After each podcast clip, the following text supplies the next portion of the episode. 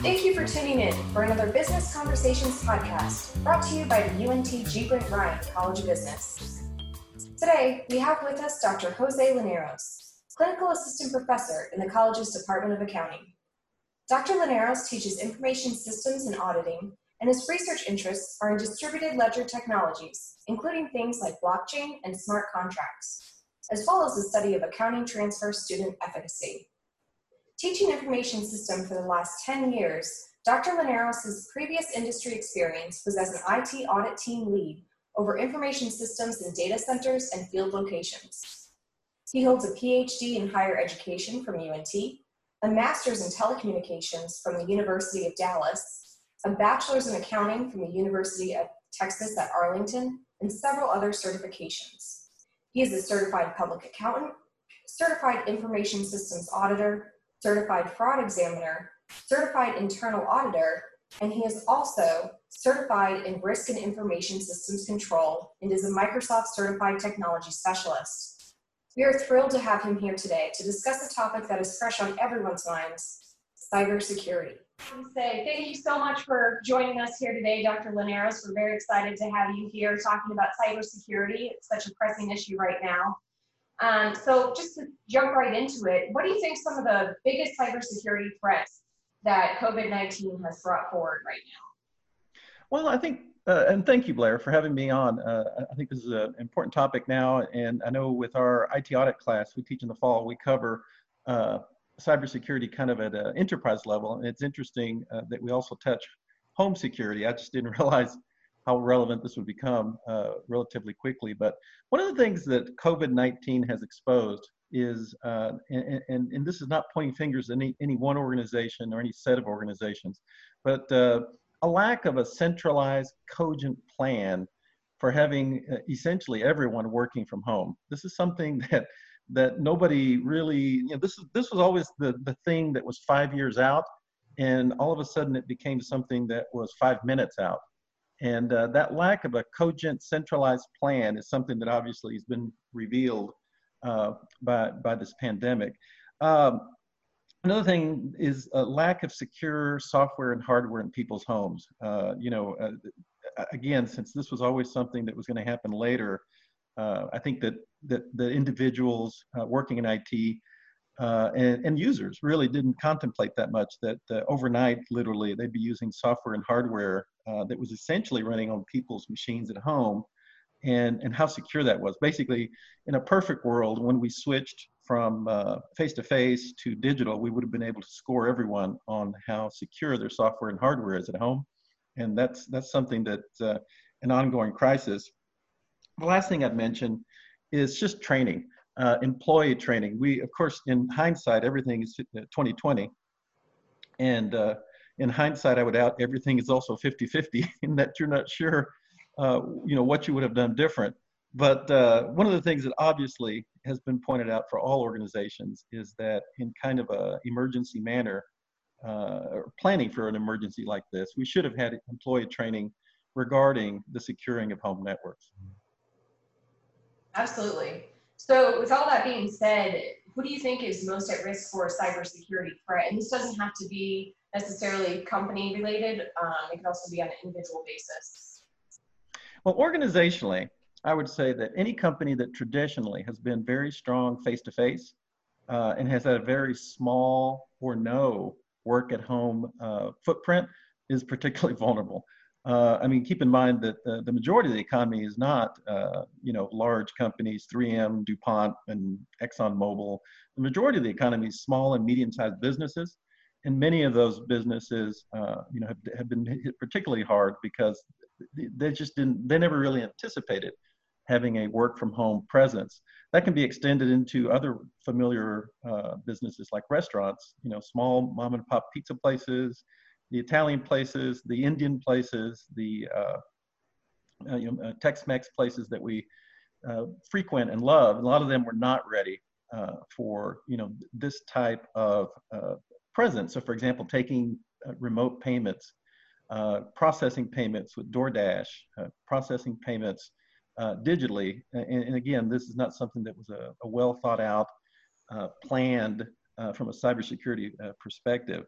Uh, individually, uh, users who are not used to being in online environments uh, and doing things predominantly digitally uh, are, are, at risk. Uh, you know, we're, we're starting to see, I was talking to a colleague of mine who's a chief information security officer this week, and she says we're seeing an enormous uh, spike in emails that, that say things like, you know, Zoom bombing security patch released, click here, you know, and, they, and they even are able to disguise spoof where it's coming from, and it looks like it's coming from Zoom. Uh, unfortunately, uh, individuals that are being, uh, uh it's a phishing attack, it's a PHISH attack, in that uh, they're getting emails and even texts that say, hey, click here and donate $5 to nurses in New York or nurses in New Orleans. In New Orleans, you're seeing some of that. And so any individual that's not used to being in an environment like that where, uh, you know, they're being you know, provoked or, or being asked or having to uh, interact digitally when before they were not uh, are particularly vulnerable. Lastly, I would say that individuals who have been, uh, and this is kind of a small subset, at least in, in our area, in the Dallas Fort Worth area so far, uh, thank God, but anyone that's been touched by the pandemic directly, uh, one of the things that uh, cybersecurity experts are noting is, of course, a lot of these people are, are, are going through a form of mourning on social media in that they're posting uh, that their loved one is sick, that their loved one has died, that their loved one is a, lot of concern. And they post this on social media. And of course, scammers, hackers uh, can prey on that uh, to direct their attacks to these individuals' email accounts, to the social uh, media sites, and, and, and try to basically scam them because of the fact that they're in mourning and, you know, hey, you know, uh, click here and help 50 families with a meal or with whatever. You're seeing it with fake drugs. Anyone again that individually that that's either in a mourning phase or is depressed uh, is more susceptible to attacks of this nature through the internet. Hmm, that's something I hadn't even thought of.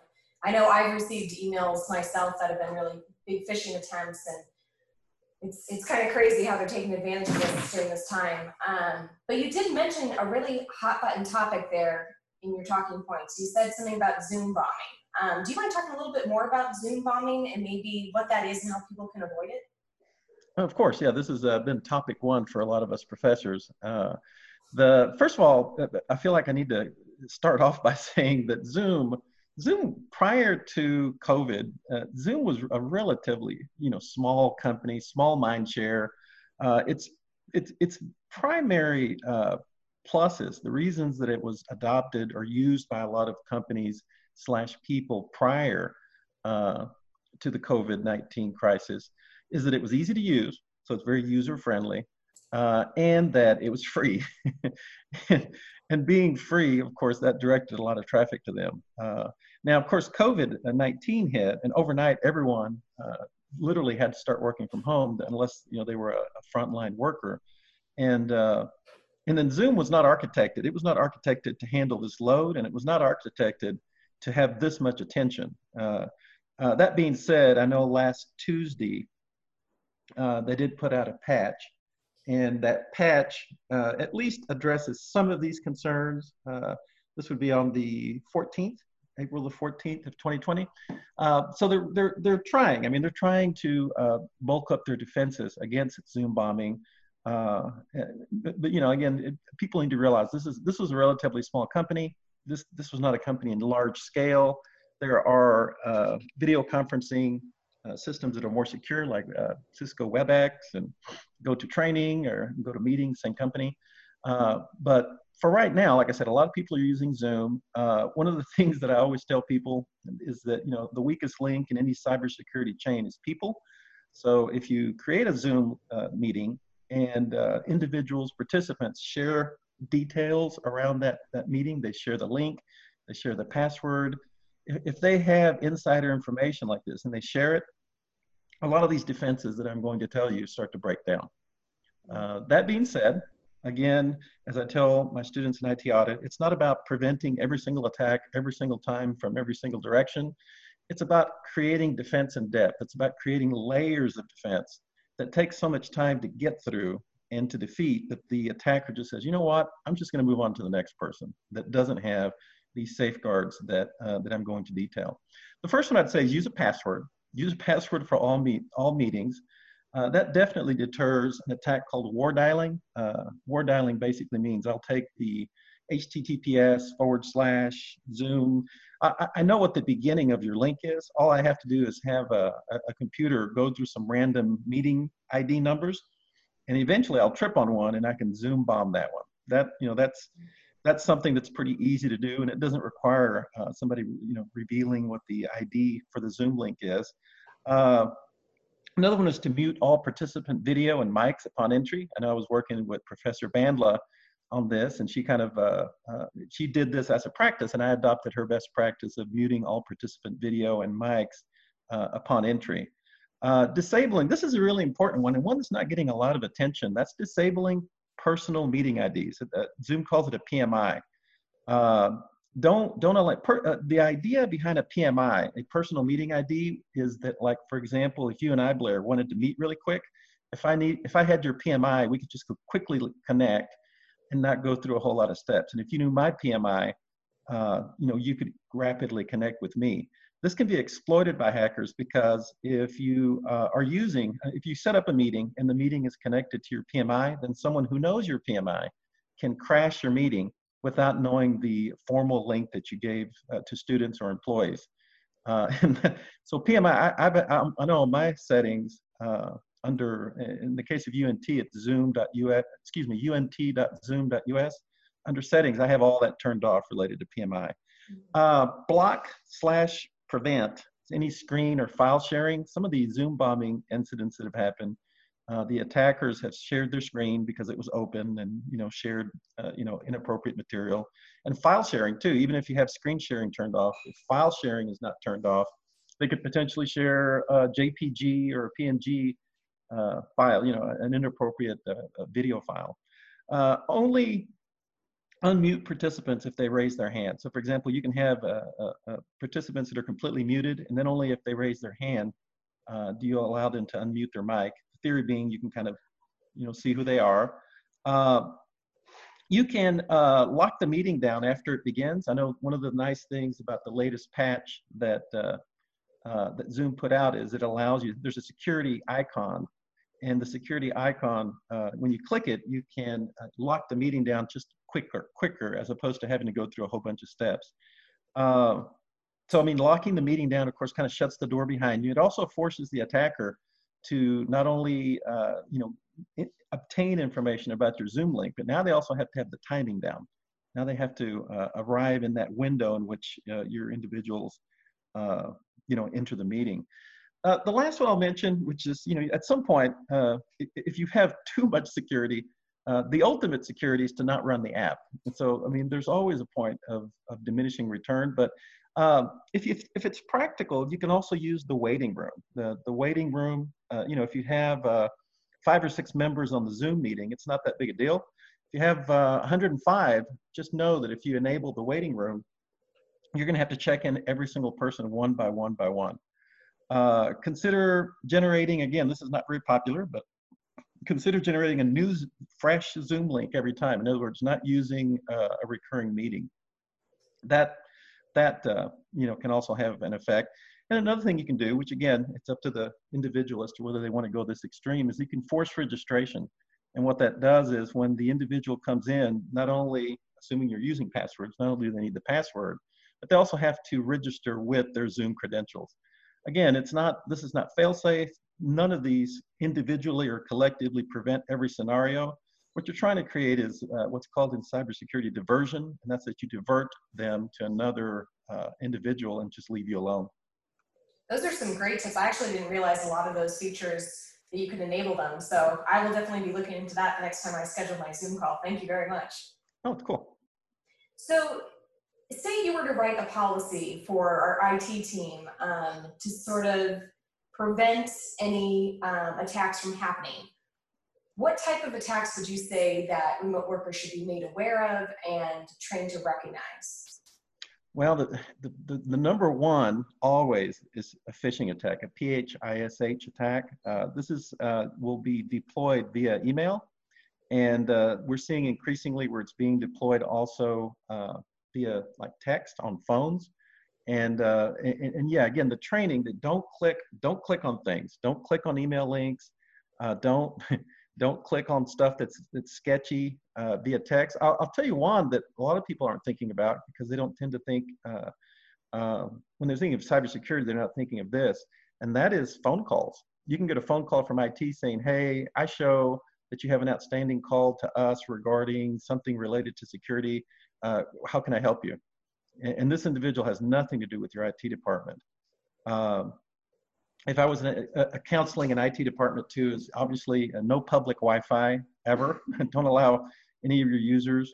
Uh, block any attempts to get into the network through public Wi-Fi. Uh, you know, the, the standard stuff, complex passwords. Uh, one that a lot of people are discovering through this uh, crisis is keeping business and private devices separate. You know, it's, it's a good practice to have, uh, for example, a business uh, laptop, one that you use just for your business dealings, and have uh, others for other things. You know, don't, not, not mixing together the two. Uh, another one that people don't tend to think about is trash. Watch your trash. printers, uh, you know, you can you can print something and it can have sensitive information, and you throw it in the trash, uh, and it can you know can, it can create a lot of problems. And and a lot of too is just IT departments teaching and training individuals that the internet by default is an open platform. The internet by default is designed to be a trusted open platform. So anything you any action you don't take to tighten security creates vulnerabilities. Absolutely.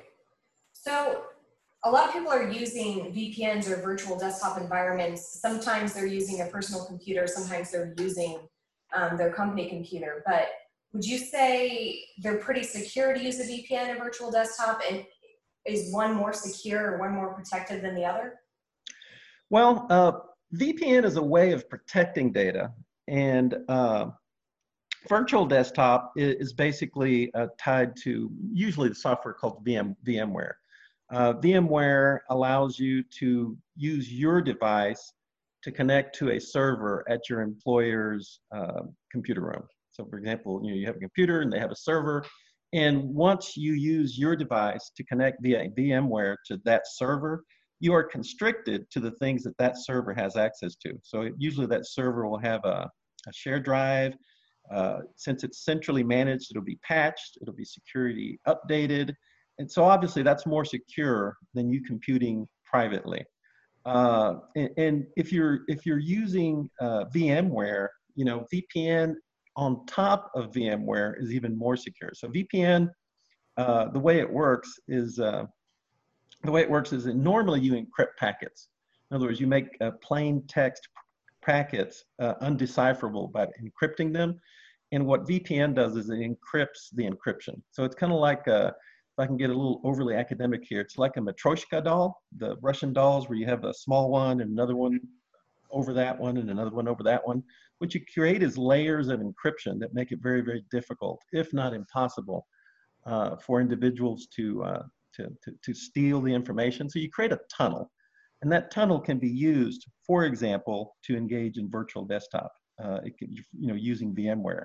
It can be used also for remote desktop uh, remote desktop also can be run through a VPN. I think the theme that I'm repeating over and over again, uh, perhaps successfully or unsuccessfully, is uh, VPN. I think I think one of the things that's going to come out of this crisis is companies requiring, literally almost you know overnight, that we're going to rethink how everybody connects to the business network. And what we're going to do is reject all connections to the business network that are not through VPN. Uh, I'll add another little nerd thing here that uh, you want uh, end-to-end encryption. You don't want link encryption. Link encryption means that from one server to another server to another server, it encrypts and decrypts, encrypts and decrypts, encrypts and decrypts. End-to-end obviously encrypts and decrypts uh, at the ends, and that's exactly what you want. Very good points. Yeah, it will be very interesting to see what comes out of this and what sort of practices are really implemented by IT teams across the across the world, essentially. Um, so on the same note of encryption and keeping things secure, obviously a good password, and you mentioned this before, having a good password is important. So what would you kind of say is the best type of password someone should create to help remain as secure as possible? That's a. It's funny uh, because you're you're going to laugh at my answer. It's abandon passwords. Don't use passwords. Uh, abandon all passwords and use passphrases. One of the strange, strange things about human communication is that you can utter a sentence, you know, a passphrase that has never existed ever in the history of mankind. So I would ask you, Blair, do you think this passphrase has ever existed in the history of mankind? Uh, a frog named George fell off a cloud and hit a taco, comma, wow. I cannot say that would have been used before. The, that, that makes it almost virtually uh, uh, you know, undecipherable. Very difficult to guess that. Now, now think of uh, how easy it would be to crack a password that's like, uh, gosh, you know, if I was going to start attacking this area, how about Cowboys number one, Longhorns, meanie, what is it? Uh, mean oh, just covered half of Texas right there. Yeah, I think I think Mean Green, Longhorns, Aggies, a couple of more colleges, and Cowboys and Oilers. Well, I guess not Oilers anymore. Texans would uh, would knock out half the passwords in Texas. Uh, but but yeah, uh, abandon passwords and go to passphrases and have them be at least 16 characters long. All right, very good to know. I think that's a great tip. I haven't thought about that. Passphrases. I like that. Yeah, you got to take got to take my IT audit class. I know, I do. I'm learning so much right now. so I we've kind of covered a lot of this, but what are some of the best practices you would say overall for minimizing risk from cyber cyber criminals? Um, well, if let's so focus on different things to mention. Well, let's focus on the home. Let's focus on the home. The uh, cybersecurity at the home. One of the advantages that businesses have is when when when they centralize uh, computing through server decks and uh, server stacks, they, they can easily manage those and they can put different sensitivities in things called domains. And a domain is not a scary word. It just means you point to some devices and say, we're going to call this domain UNT. We're going to call this domain IBM, whatever, whatever name you happen to pick. And they can do domain specific configuration of security. The problem that the home has is that the home has no domains. Basically everything, the refrigerator that's connected to the Wi-Fi, uh, the, the Alexa device, the laptop, everything that's connected to the Wi-Fi is kind of on the same domain, kind of home, and it's protected the same way, in many cases, unprotected. So one of the big vulnerability points at home is the router, that external connection to the outside uh, world. And this is a really bad time to have an unsecured router at home. One of the things as a best practice uh, to do is uh, change the default password and there's two passwords on a router. One, one is the one you use to connect to it, but the other one is the admin password. And keep in mind that an enormous number of routers out there, the, the, the, the password is admin, is the word admin. Oh, and yeah. uh, and if a if a college professor knows that, I can assure you that an enormous number of people that are hackers around the world know that. And this is something that can be exploited. Uh, I've got a rule of thumb: if your if your uh, router is more than five years old, uh, it needs to be replaced uh, that's your best shot at making. I, I could take you, take you through all the steps of how you check to see to make sure you have WPA2, which is a form of encryption for the wireless signals going back and forth between your device and the router. Uh, there's even some WPA3 devices out there now. Uh, but instead of all that, you know, what you put in the command line to see, I would just recommend if it's older than five years, uh, you know, if it's being rented, you need a new one. If it's if it's been uh, bought, you need to purchase a new one. Um, focusing still on the server on, on the router, which essentially is a home server, is uh, consider not broadcasting your SSID, the service set identifier. You know, when you get your phone out and you're looking for a Wi-Fi signal, you can see all the SSIDs that are in your area, and they show the the different, uh, uh, you know, basically Wi-Fi's that are available in your immediate area. Not broadcasting that creates a headache for a potential hacker that does it from the street or does it next door or whatever. Uh, and not broadcasting that, just just really, you know, it, it serves purposes that are that are, that are really important. Uh, straying somewhat from the uh, router, I would say make sure your operating system is is up to date, up versioned, and security patched with all antivirus current. One of the things that happens when you uh, you know, when you leave a, a, supposedly a controlled business environment, is individuals can, can start uh, pushing off operating system updates, and they can start pushing off security updates. And of course, the, the, the fact that you're pushing them into the future makes you more and more vulnerable uh, uh, you know, to hackers that are looking for an in uh, to your home network. Um, the the only other thing I would add, and again, I only add it because it's starting to happen for the very first time uh, in the last two or three years, whatever, is more and more phones are being attacked. Uh, it used to be that we used to talk about computer security. Increasingly, what we're talking about is everything security. Because my question is, what in the world isn't connected to your Wi-Fi lately? I mean, your refrigerator, your Nest thermostat, your your phones, yeah. your medical devices. It, almost everything's connected, and anything that's connected to that router, if the router is compromised and if it has an admin, uh, you know, default password, or if in some way individuals are able to hop onto it and you don't know, uh, it creates a problem. Which, by the way, this is a really good time. I've been encouraging people. Uh, this is a really good time to change your router password because if somebody is piggybacking on your router, on your internet access, changing the password creates a headache for them. That's that's a great point. And you really you've really touched on some really hot topic items, and I think a lot of things that people probably don't know about or thought about, not just in the workplace but at home. So this is very insightful. I appreciate it. That's great. Do you have any um, last minute thoughts? Any other things you might want to mention to folks? Yeah, I do. Uh, one of the things I want to stress is we, we need to rotate. We need to rotate from cybersecurity as IT's responsibility to the reality. And the reality is that cybersecurity is everyone's responsibility.